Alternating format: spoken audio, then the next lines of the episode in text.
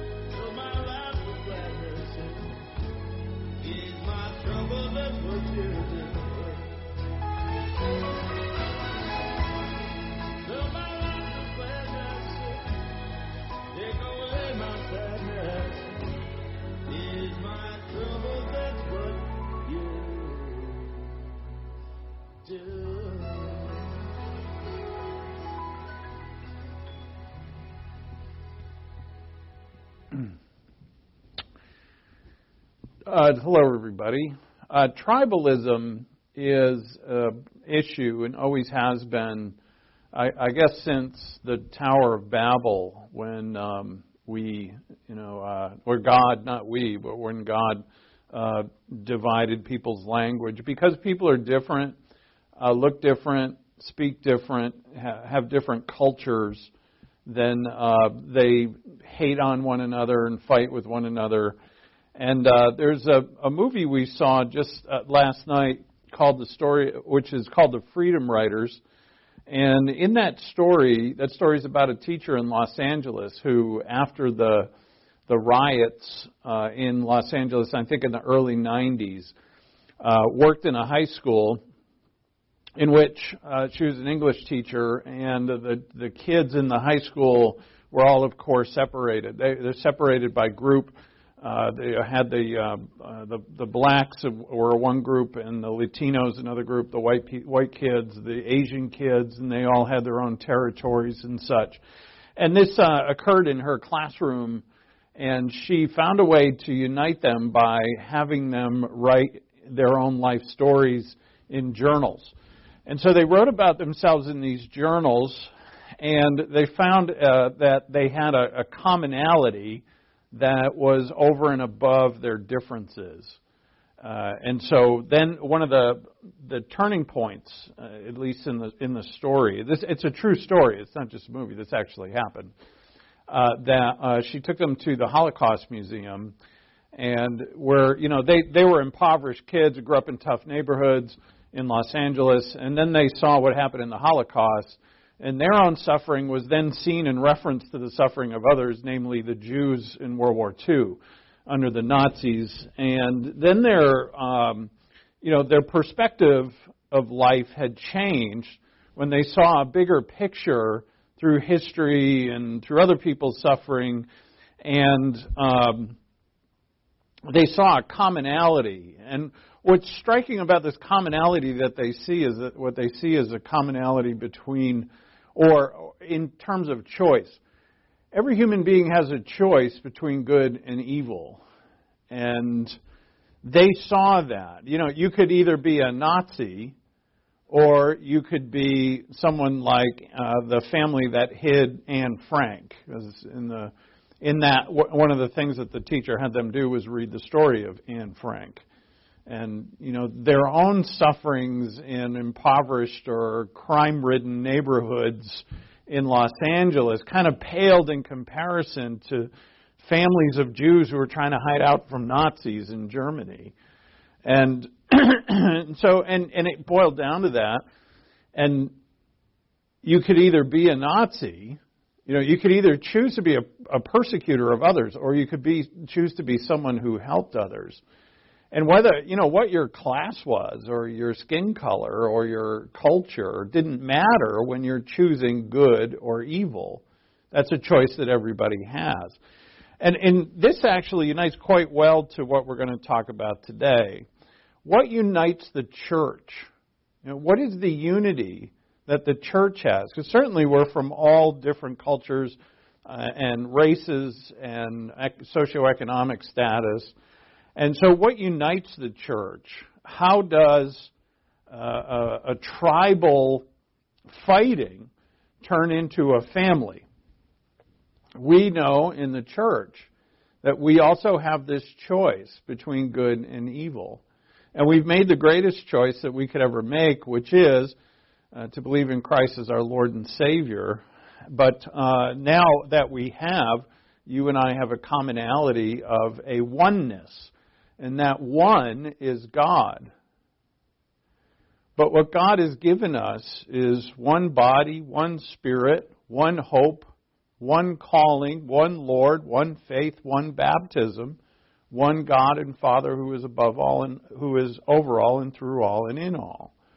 And you and I share that. We share something divine. And so this is where our love for one another comes from. You know, we could be told, hey, love one another, it's the right thing to do.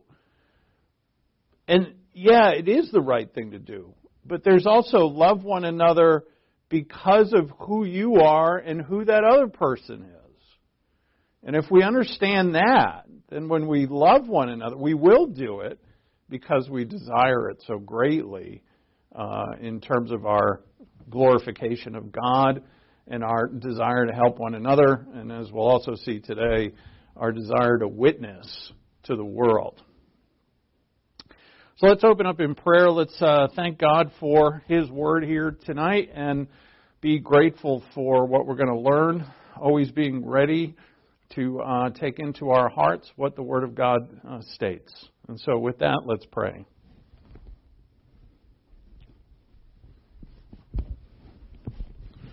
Our Father in heaven, thank you for your Word. Thank you for all you do. Thank you for guiding us and directing us in your word. We are grateful, Father, for all you do. In Christ our Lord. Amen.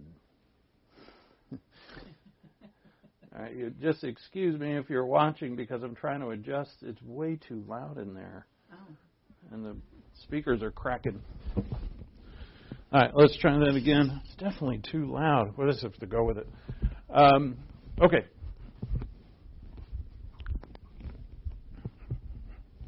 So, turning your Bibles to 1 Corinthians 13. Our theme uh, today is uh, to love one another, and that is love one another and abound still more in that love. And that's going to be our theme for uh, in this passage. Uh, so, uh, when it comes to love, we understand that we don't really see love in the world presently. It's not very common. Uh, do we see a lot of it in our present world? In fact, we don't. There's a longing for unity, there's a longing for love uh, amongst the human race, and this comes from the gospel. Uh, and the gospel provides for us, in union with Christ, the uh, a, a, unity, a family that is forever, and it, that is a part actually of the attraction of the gospel um, that is that is given to the world. Uh, the world is full, as, as, we've said, as of tribalism. Uh, the world is full of hate. The world is full of people uh, living in isolation and being attacked by others, and and having all kinds of uh, other issues in which uh, they are um, live in isolated lives, and therefore the longing for each person for the gospel uh, is there. And God has put it in our hearts because we're made in His image and we desire that gospel. There's a longing for unity and a longing for love, and that is a part of the attraction of the gospel. So we know what divine love is, do we not? And we don't have to really go into uh, spend a lot of time for if if you're someone, especially in this church where we are quite heavy into the Word of God, that we know what the love of God is, and we understand what the love of God is. So, what we want to look at is why is the love of God important? You know, why is it absolutely necessary and important for each of us? Uh, tribalism continues to plague the world. In our world right now, it's amazing how prevalent it is and how much time it wastes, how much energy it has wasted, how much uh, money it wastes. And you know, people in position of power use it to keep the people under them divided. And so while we're fighting with one another, uh, we're not able to really accomplish anything. And we do far greater when we're working together than we are when we're separate. Uh, and that is true in all areas of life amongst humankind, but it is uh, also true in the church. We see this all throughout the New Testament that the church has been called to uh, be guide to uh, to work with one another, to be united to one another, to serve one another. We're perfectly fit together in the body of Christ. Ephesians four and Colossians it shows us this that we each have a spiritual gift, and those spiritual gifts are used to serve one another, to build up the body of Christ. And this we are to do constantly. And in our passage, we'll see that your love that accomplishes this is to continue to increase.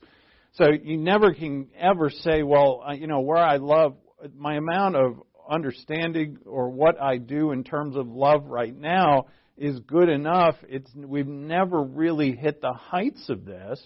And, and so we are to continue to improve in it. So look at, let's look at love first as it is uh, in Paul, in Peter, and in John. Well, let's first start with Paul in 1 Corinthians 13 4. Love is patient, love is kind, is not jealous, love does not brag, is not arrogant, love does not act unbecomingly, it does not seek its own. And that doesn't mean that you can't hang out with your own, it means it doesn't seek its own self. It is not provoked, does not take into, a, uh, take into account a wrong suffered, does not rejoice in unrighteousness, but rejoices with the truth. It bears all things, believes all things, hopes all things, endures all things, and love never fails.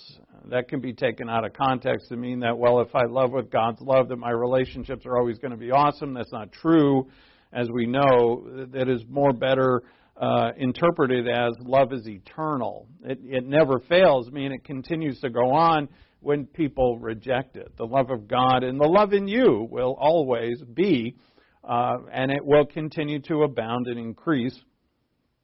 But as we know this definition well, I mean, a lot of people, and, and here in our ministry, we've gone over this quite a few times.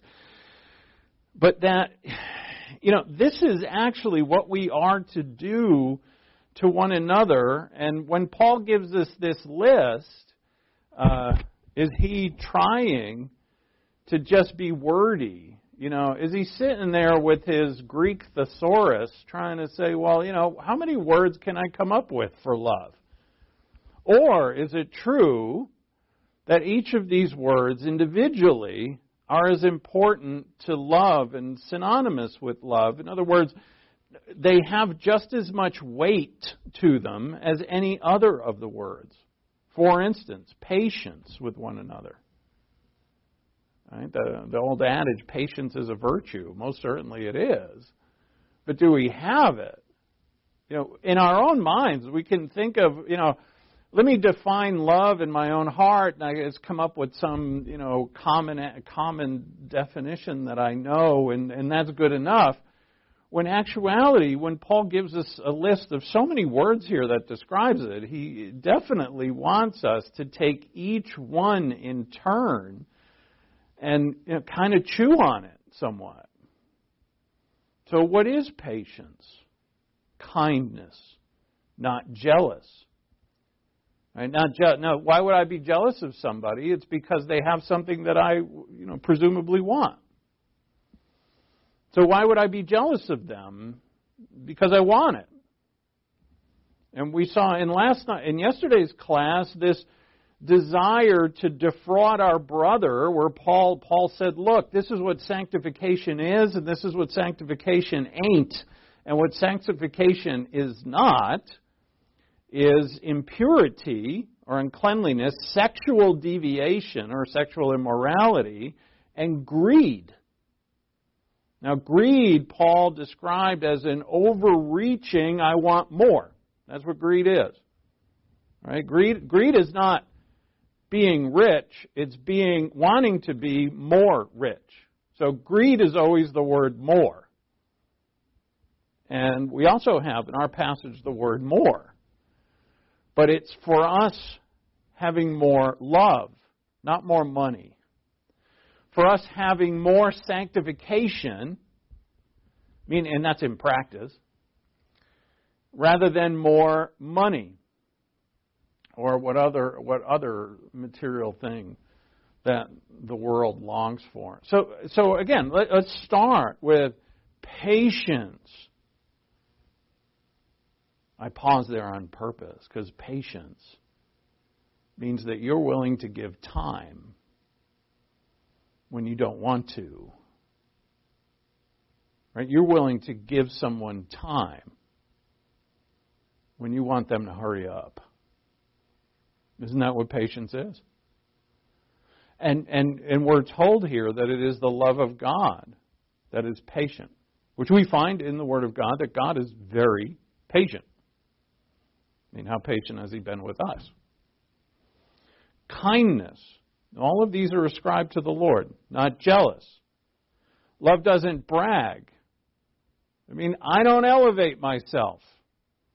You know, no, when you try to elevate yourself, you become, people tune you out anyway, by the way. Nobody likes it. Elevate your, let me talk about how great I am. You, the people may look at you and nod their heads. They're not listening, nor do they care to. Just so you know. Doesn't brag is not arrogant. It's proud, pride, a great enemy of ours. Doesn't act unbecomingly. And that, we're going to see in our passage, is in terms of sanctification. But what Paul describes it as in our passage in Thessalonians is keeping this vessel that we're in, which is our body and our minds, thinking and, and body, keeping that in sanctification and in honor. In other words, we're in control of it. What I look at with my eyes, what I put into my body, what I think, what I watch, what I hear, what I dream about, what I contemplate, what I think is good and bad are all things that would lean towards my either be, being someone who's uh, you know comely or becoming in a manner of life rather than unbecoming. Then doesn't seek its own, doesn't seek itself, is not provoked, and that gets to our suffering, which is so prevalent in our passage in Thessalonians. Right? They're persecuted. You're going to be persecuted for the truth. Do you easily snap back in anger? Do you react? Or do you respond? See, what love is, this kind of gets really right back to the patience and the kindness, is, you know, I'm going to take your insult and I'm going to think about it, and then I'm going to think about what I can say or do in response that would help you to help you see the light not provoked, does not take into account a wrong suffered. Uh, how about the memories of what people have done wrong? How long are we supposed to hold on to those? It reminds me a conversation we had with uh, so, someone who sent me. We were talking about on the Zoom meeting. I think it was last week. How long do you hold on to a, like a greeting card or a birthday card before you throw it in the, that card has to be thrown into the trash, right? So someone sends you a card, says happy birthday or merry Christmas. Usually we hang our Christmas cards up. Some people do. But you've got this card. Say it was really heartfelt. Somebody sent it to you. Someone loves you. Sent it, as, you know, thinking of you. Get well soon. Eventually, that card's got to be thrown in the trash with all the rotten food. Right? You're not going to save. I, I know some people save them forever. I don't. They go in the trash. The question was, how long are you to hold on to a card before it's legally right to throw it in the trash? Where? Why did I even think of that? I have no idea.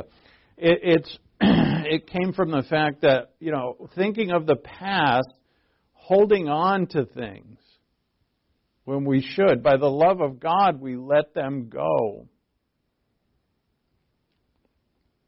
Does not rejoice in unrighteousness, but rejoices with the truth. And then very quickly bears all things, believes all things, hopes all things, endures all things. In verse 7, Paul uses the same Greek word tauta, which means all things Tauta, tauta, tauta, tauta. All things, all things, all things, all things. And by using that word, he, he's really kind of underlining them. And it's it, by the repetition he underlines. And that's a that's a way that the Bible and and God does underline things. Because we the writers of the scripture couldn't write in bold or italics or you know, uh, big all capitals. They couldn't do that. Actually, they could do all capitals. That's actually how they did it, but that's another story. Uh, but bears, believes, hopes, and endures. And notice all things. So that's a lot. You know, we could spend a month studying this passage. And as I said before, neither one of these words are to be just either thrown aside or thought that they're less important than any of the others.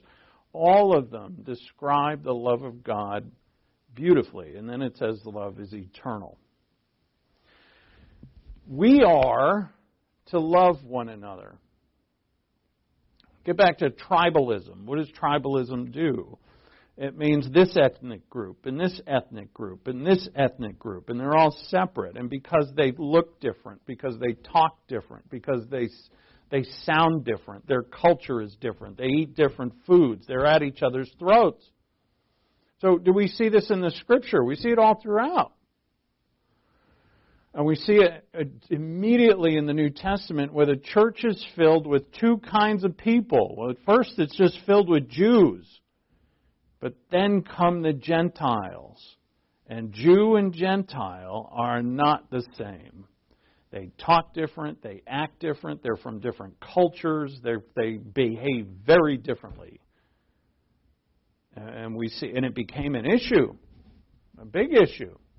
In Acts chapter 15, they had to have a council to talk about it and come up with rules as to what they were going to do with the Gentiles and then Paul was there, and Peter was there, and James, the older brother of, wouldn't have been the older brother of Jesus. I don't know why I said that.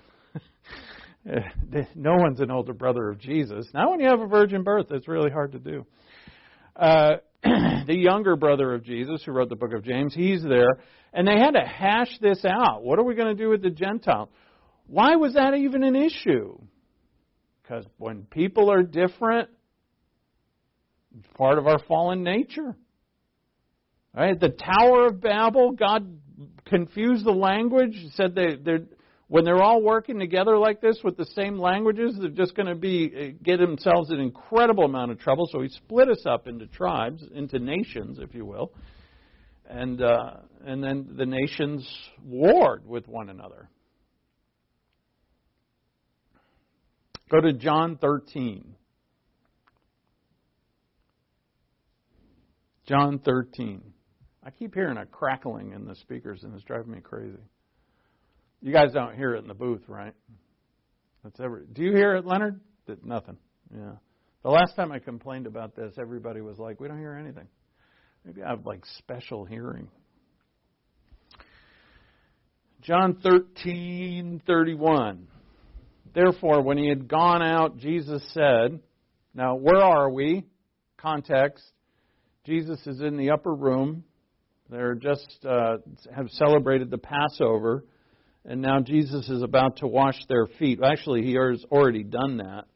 So the dinner has been eaten, and Jesus washes their feet.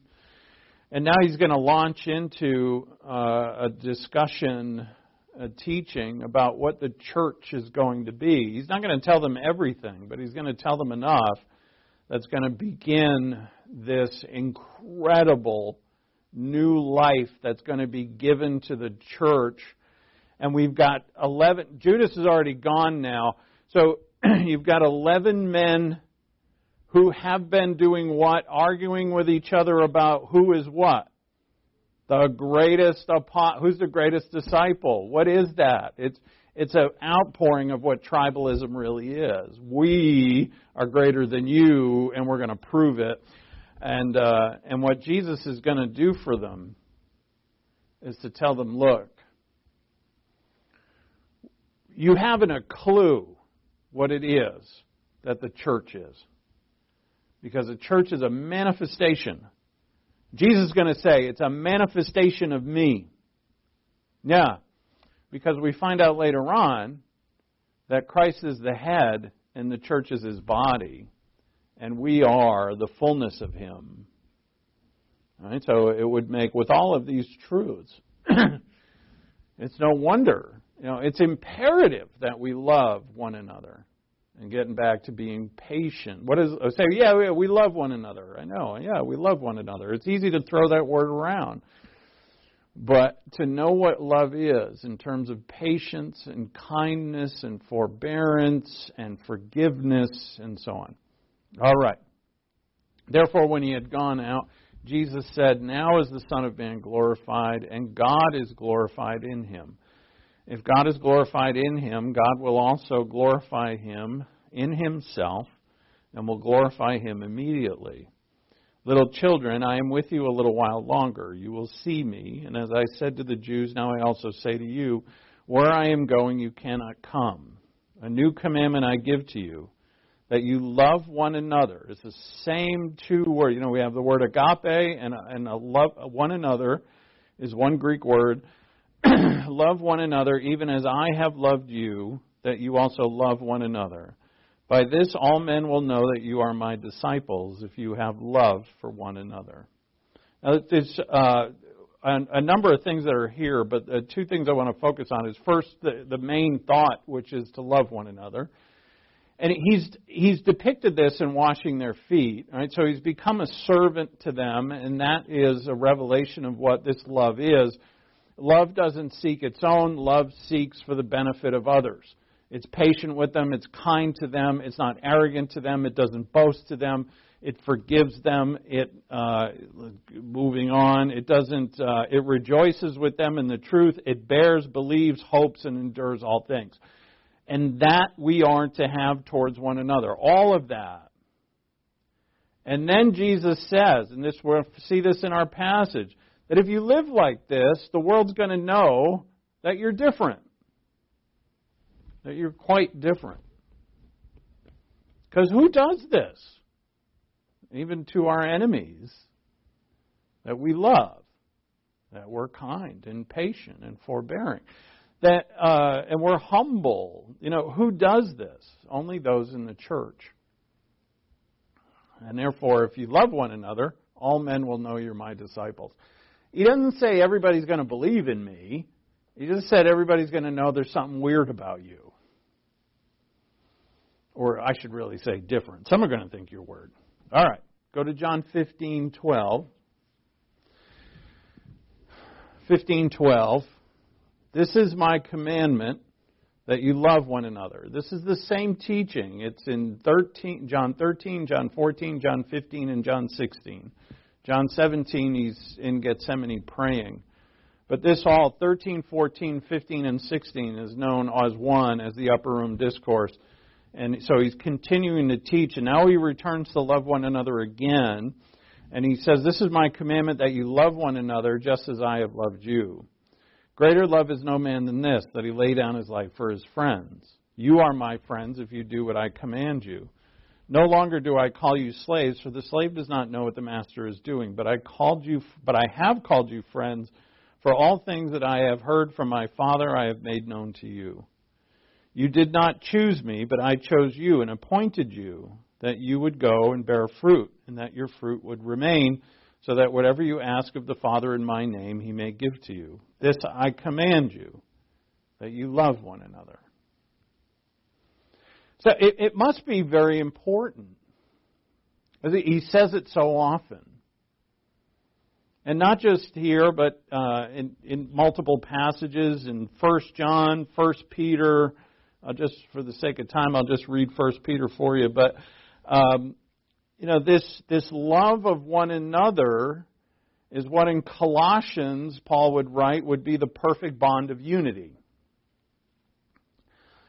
And you know, and and getting back to you know, and I open with this this tribalism. You know, how did that teacher in that Los Angeles school get all of these kids who hated one another to actually work together. And she showed them that there was something above them all. That doesn't mean this work would work with every group. But I think she had a, a, a, a group that responded at least, but and obviously they did. But she showed them that there was something over them all that was common to all. So the black kids thought, well, we're suffering in this ghetto, and you know the the police are against this, the white man is against this, we're you know, and all of this is going on that's against us. And then the Latinos are like over in our neighborhood, the same thing is going on, but we have it worse than you, and you guys hate us. And then over in the uh, the Asian neighborhood, they're saying the same thing.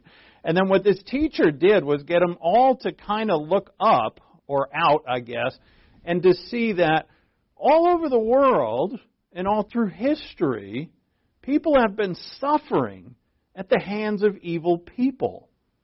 Right? Whether it's Jews in in in, uh, in Germany during World War II, or in uh, you know it's it's happened everywhere. That those who can oppress, who long for power, oppress, and those who are oppressed get oppressed. And is life fair? You know, that's one of the things that the, you know each tribe in a tribalism say, well, things are unfair to me. I demand justice. And what if you got your justice? Are you truly going to be happy then? What if all those who oppress you no longer oppress? Are you truly going to be fulfilled?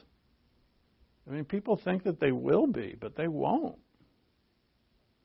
The problems inside each of us go far deeper than the oppressors. But the reason why we have our problems is the same pro- the same reason why the people oppress. It's sin. And so, you know, as I said, as the example of them that this teacher got them all to see a commonality, then God brings real life to the world right? Which is related to everything. And, and what I mean by that is people being able to get along because they see a commonality is actually a divine thing because, but it's, it's not, it's not the real source of unity. It's just a, it's kind of an after effect. Um, just like, just like all people do love. And that's an echo, if you will, of God in the fallen in the fallen world. People get attracted to others. They love. People have a natural love for people in their families, you know, at least at the beginning. Uh, and all of that is an, and really an echo or an outpouring of God in this world. Because no one would love at all if it weren't for God's love in this world. And I do mean in the unbeliever.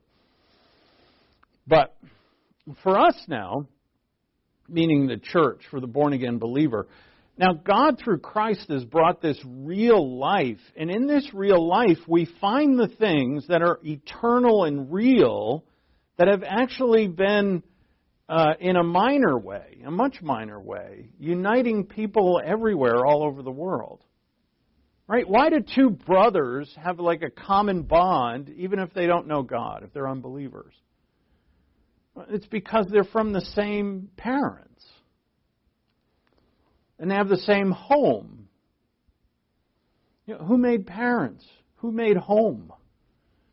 Who made this bond between brothers and sisters and mothers and pa- mothers, fathers, and parents, parents and children? Who made that bond? It's God. It's a it's an it's an an echo or an after effect of of God in the fallen world. But then there's you and me and all other believers who have actually come now into life, and then we really see it. Uh, and so, what is common among us is that you're a sinner and I'm a sinner. That's a commonality. Christ died for your sins, every one of them, and he died for every one of my sins. That's a commonality. You're saved eternally, and so am I. Christ is your head, and he's my head.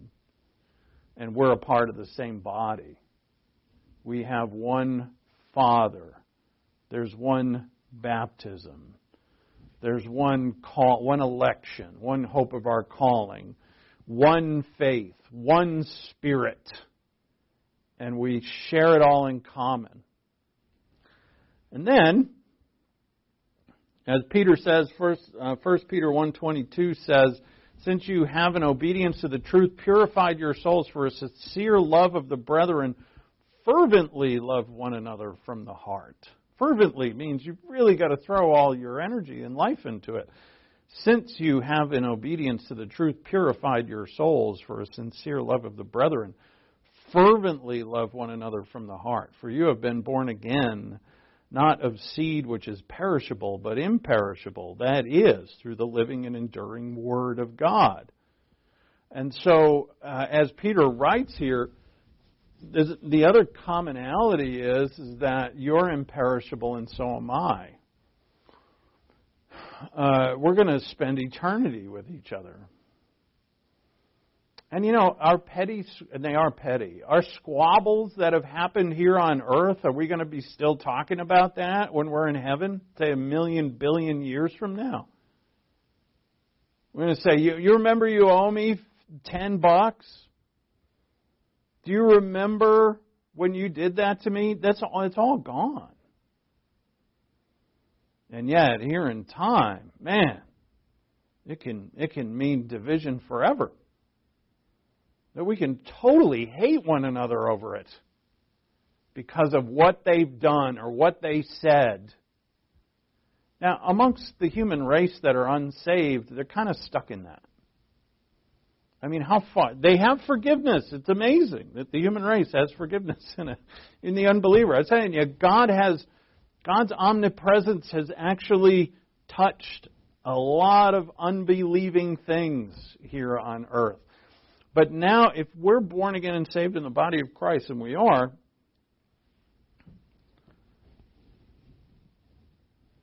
how is it possible that we divide from one another over things? You know, you sinned against me. No, duh, you're a sinner. How about, you know, you, you sinned against me. Think about if you were in my face on your worst day and you took that out on me, or let's reverse it, I took it out on you. It's my worst day. Is that unforgivable? Of course it's not. Unity comes from love, and love comes from what we have in common. So, why is this important to us? Why, it is, why is it important that we love one another? First is peace. There's, there's, uh, we could put up a lot more than two points, but there's in our passage, these are the two things that Paul brings out. Accomplishing more work together than we can on our own. You know, how could a take for instance a church? You know, it it has always been the local church that has been the cause of growth in in the Christian in the in the body of Christ. How can that be with one person? You know, at least to make it function, we need at least two. we need one of you in the back to press the button, you know, or to broadcast. But uh, you know, how effective is the church if there were only two, say? Now, two, I guess, could make a church. I guess you know, we're, but Jesus, where two or more are gathered, I guess we could say two. But um, you know, how effective could it really be? How much more effective could a group of, say, 20 or 30 or 50 who actually all have a, you know, all at various levels of spiritual growth, but they have a, a desire to serve. Like they, they get it. And say there could be a group of 20, but you know, how did what did the Lord start out with with 12? And a few more. It wasn't just 12, but we have like those uh, they're they're called in some writings the uh, uh, secondary apostles because they're given the title apostle in the scripture, but they're not part of the 12 like Barnabas and Timothy. And Bar- both Barnabas and Timothy and it, maybe I think Silas too is is titled apostolos or apostle. Uh, but anyway, I digress. Paul didn't do it alone, even him. We see in, in Thessalonians, he always starts his sentence with we. We, we. It's him, and the, the letter is titled uh, Paul, Timothy, Silas. He wasn't alone. If we don't have love for one another, we can't work together. Not in the kingdom of God. Satan will easily divide us, easily. He's just got to find that little schism, that little thing that's going to cause the one tribe or the one person to be or want to be separate from another. What has happened? What do we see with tribalism in our world now? Good Lord, every time you open the news, it's everywhere. It's everywhere. It's just going to get worse when the presidential race starts up in a few months. It's going to be terrible. Uh, it is a waste of time, a waste of energy. Think back to anybody you've ever had a conflict with that you fought with, uh, maybe even divorced from. And, and, you know, think now, was that a good use of time? Was that a good use of money and energy? No, it's a complete waste. And that should tell us that anything outside of love is going to be a waste of time. And I, you know, I think about how uh, in my own life that you know I can say for instance, you know, I can be absolutely bitter. You know, I I'm a guy. Paul Paul says, "Don't be bitter." Paul says to the husbands, wait, is it Paul? Yeah. Don't be bitter to your wives. Husbands, don't be bitter. And, and but he doesn't say that of the wife. So it seems that the husband has this issue with bitterness. I, I understand that fully. That you can get really grumpy and bitter. But there's also that middle ground where I'm not actually really loving. I'm just kind of morose. you know, I'm doing all right, but I'm not really living. I'm just kind of shuffling through time. I don't think I'll ever be able to exercise, meaning in the get rid of sense, um, completely from my life and my thinking. I think, you know, none of us are perfect. But I've, th- I've thought about it a lot lately, like wasted time because I'm not actually you know, I think in my mind I crawl into myself and and I just I want everybody to go away. And you know, all of us have to do that I think from time to time, but I'm just kind of babbling up here now about this. Uh, so, you know, my point is is that you and I need to self-evaluate. I, I, I see aspects of my life that I can't even describe, which you just heard. I, I just can't. I can't even describe it, but I know it's there. I I know that there's something wrong. and it's something I can either let it stay or I can get at it and fix it. And it can. You know, with God, all things are possible. You can fix anything. You won't get sinless perfection, but you can fix it if you want to.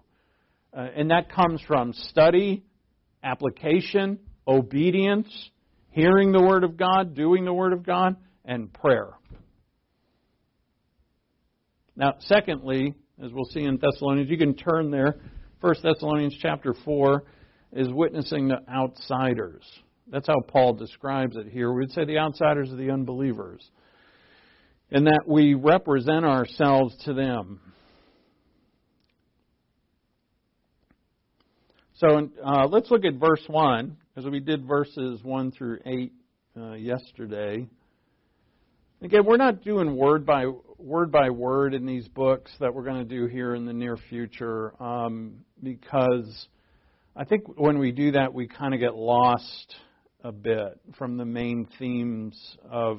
And so we're going to just take the natural divisions, which uh, in what I use is New American Standard, which does a pretty good job with that. Actually, a very good job.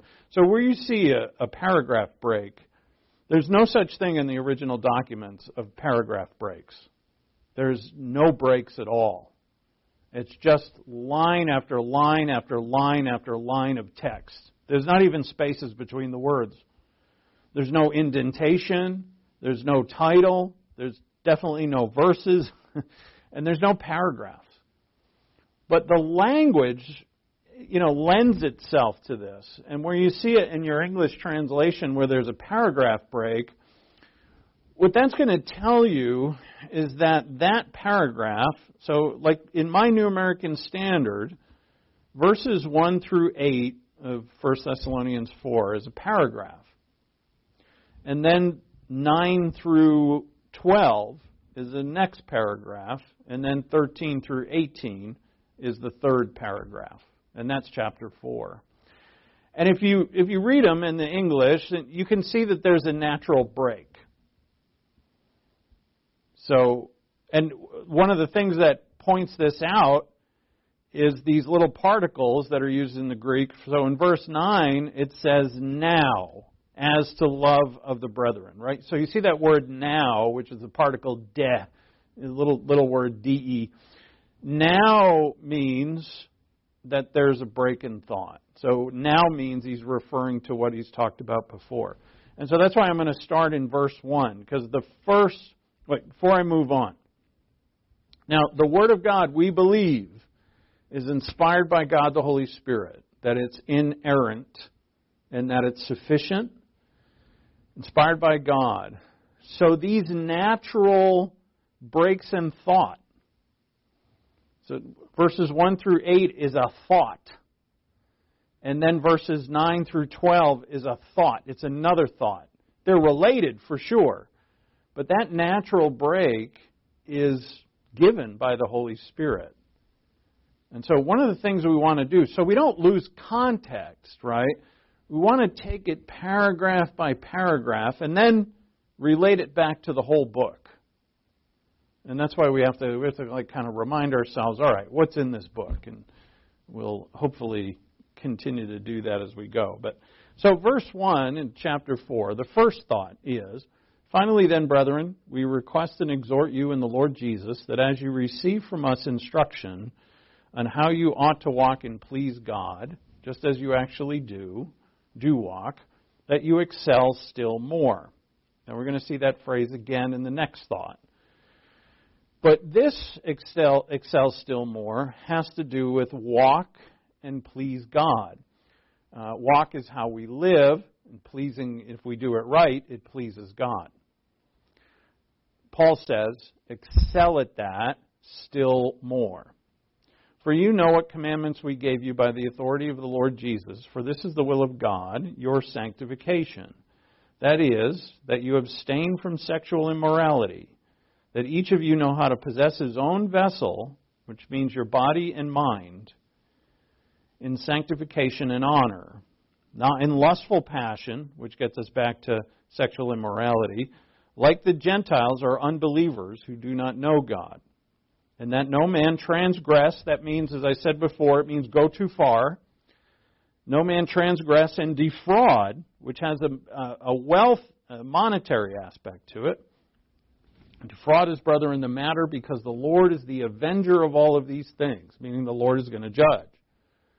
Just as, all, just as we also told you before and solemnly warned you. For God has not called us for the purpose of impurity, which means uncleanliness, which would be the opposite of sanctification, but in sanctification.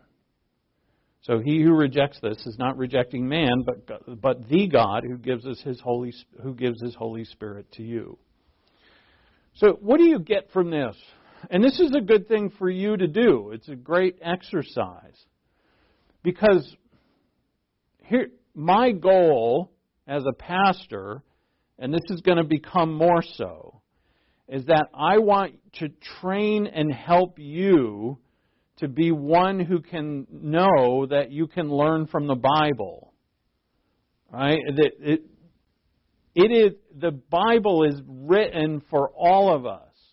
Now, what I have, what I'm given, which you support me to do, is spend time studying and researching so that you know the interpretation is not missed, the right one.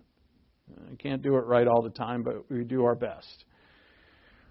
But if you think, you know, what what you cannot think is that well, only the pastor can know the Bible. That is a lie. That is not true. It's a terrible thought, actually.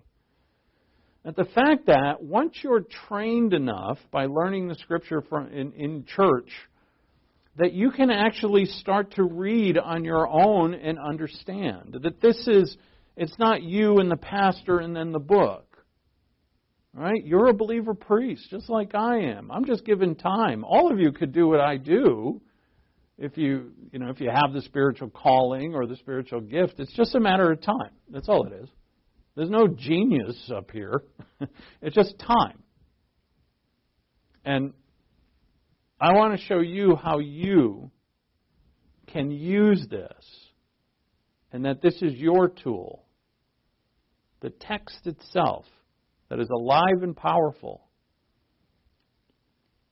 So what is this so what I get what I meant to say from that is when you read that paragraph, ask yourself, what's the main thought here? What's the main idea?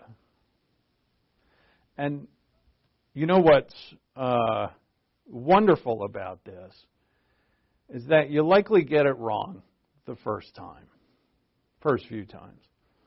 Yeah, you read through it and say, well, you know, I think the main idea is this or that. And the first, when I started doing that as an exercise, I was getting it wrong all the time.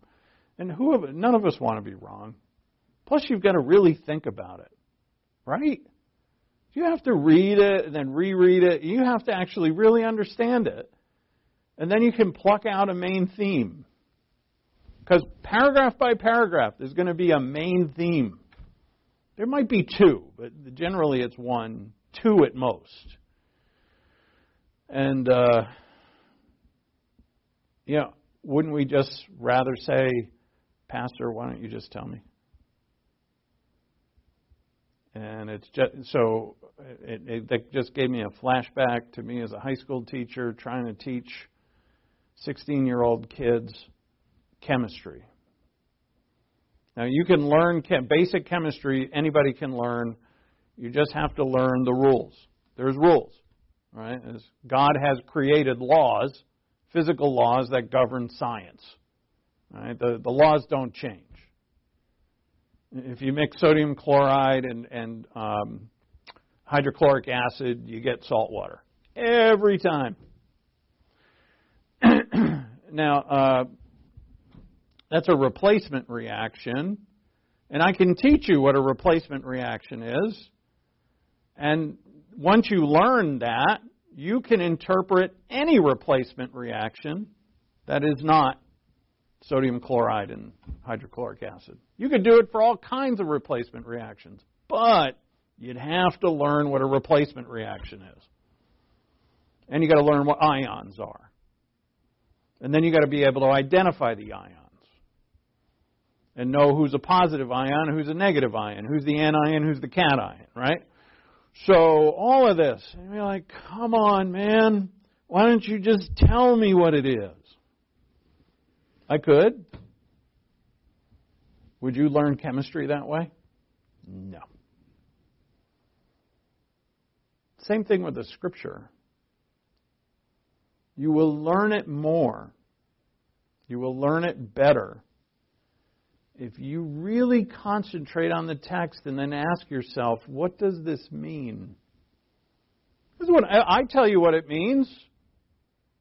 You going to remember? How much of this message do you remember?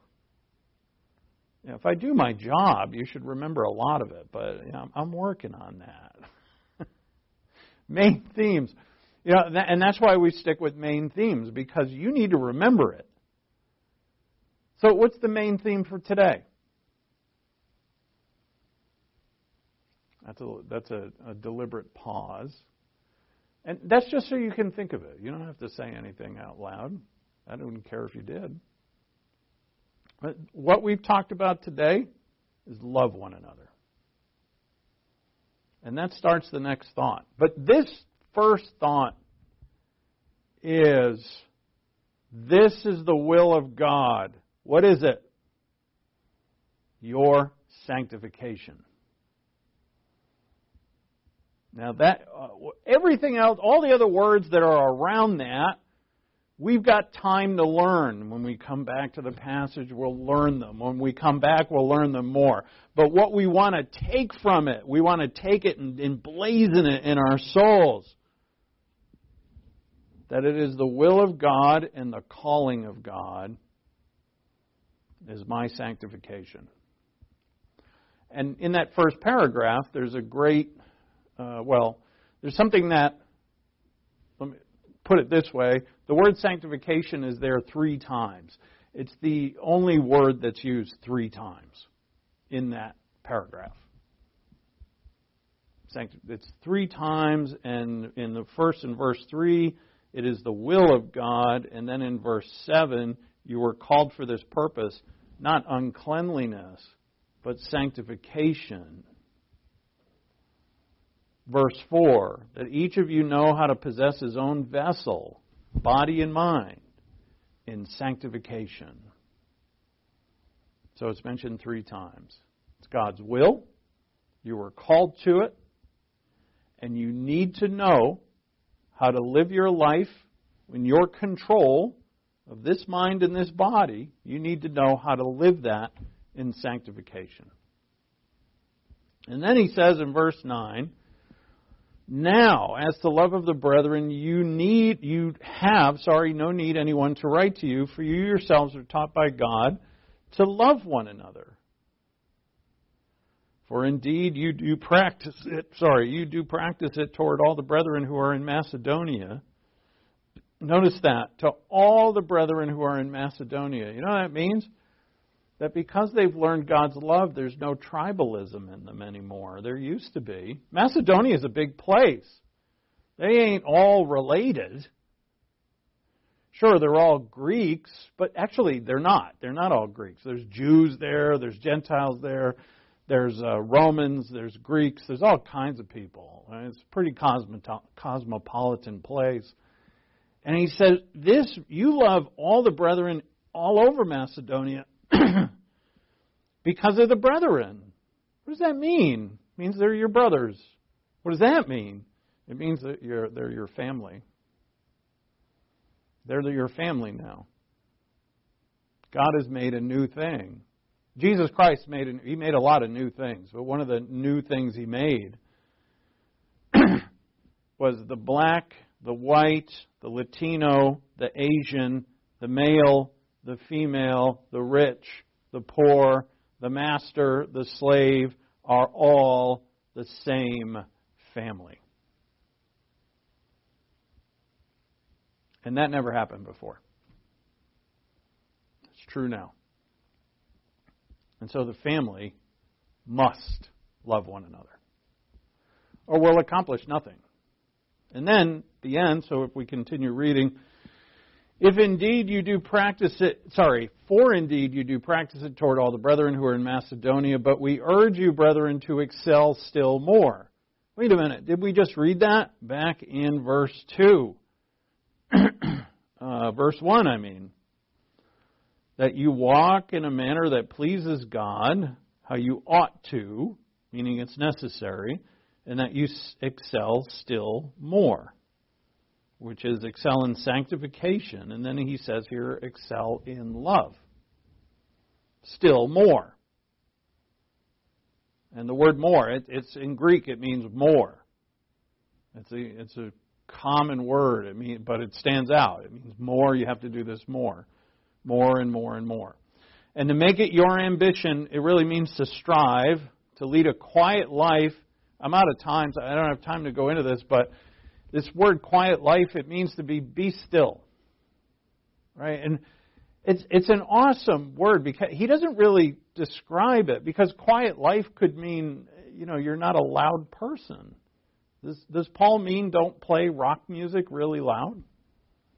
Does he mean don't talk loud? No, of course not. He means a quiet life here means, but in the context says, and attend to your own business and work with your hands, is a life of stillness. And What does that mean? It, kind of gets right back to the Lord saying, Don't be anxious for your life. That's a noisy life. Be still. That's the, the great the, the hymn, Be Still. Isn't it Be Still My Heart? Is it? uh, well, anyway, I am completely out of time here, so uh, there's more here that I would emphasize. We'll get to it. There's no need to rush. Uh, but the the last part here is to strive now, which he said to love one another and strive, and he's going to connect this back to the first paragraph, which is sanctification. If we if we say, all right, we're going to love one another, if we don't take care of this and this, then we're going we're not going to do it. In other words, if so, getting back to if we're not if we're not living sanctified lives the ability to love one another will be a pipe dream that we'll never realize. To love all means that you've got to be mature. And to do that, you've got to obey the Word of God. Jesus said, This I command you to love one another. Uh, you've got to you've got to obey the commandments that are going to take care of this heart, soul, mind, spirit, and take care of this, the body. If I'm giving sin to my body and sin to my mind, and then I'm going to say, all right, now I'm going to love you, not going to work. You might have moments of it here and there, but that's not at all what he's talking about. Moments. That's not, he's not after moments. God is after complete life change.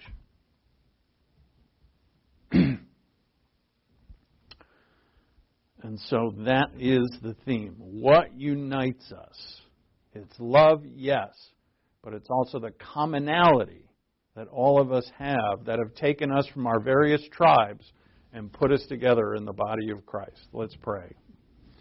Thank you, Father, for the Word, and thank you for your Word in telling us and guiding us in the truth. We ask, Father, that through your Spirit, that what we've heard tonight through your Word would be put upon our hearts to change and open our hearts to, to the changes that all of us need and to love still more. We ask in Christ's name, amen.